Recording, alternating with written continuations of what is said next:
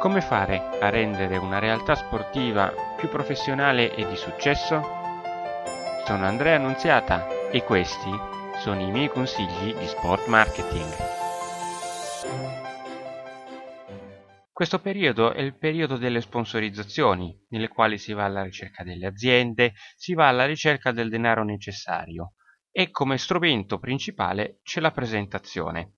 Davvero troppo spesso vedo presentazioni fatte in maniera sciatta, fatte male, con errori ortografici e con contenuti su cui interrogarsi molto molto attentamente. Diciamolo chiaro, autocelebrarsi non serve. La presentazione serve a te per accattivare finanziatori, per cui inserisci poche cose ben fatte. Sono tre i punti che per esperienza sono importanti. I successi ottenuti, ma un breve elenco, non andare troppo per le lunghe, i numeri della società, che sono il tuo vero tesoro, ovvero il numero di iscritti, il numero di squadre nei campionati del prossimo anno, le ambizioni per l'anno futuro, mi raccomando realistiche però, eh, numero di tifosi alle partite e sui social network.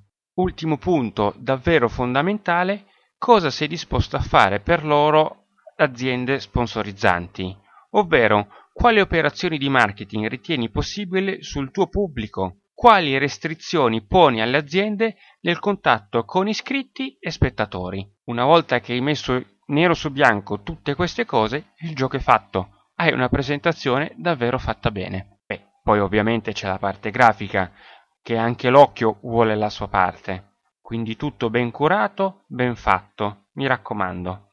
E quando hai fatto tutto questo, hai veramente una presentazione di cui essere fiero. Bravo!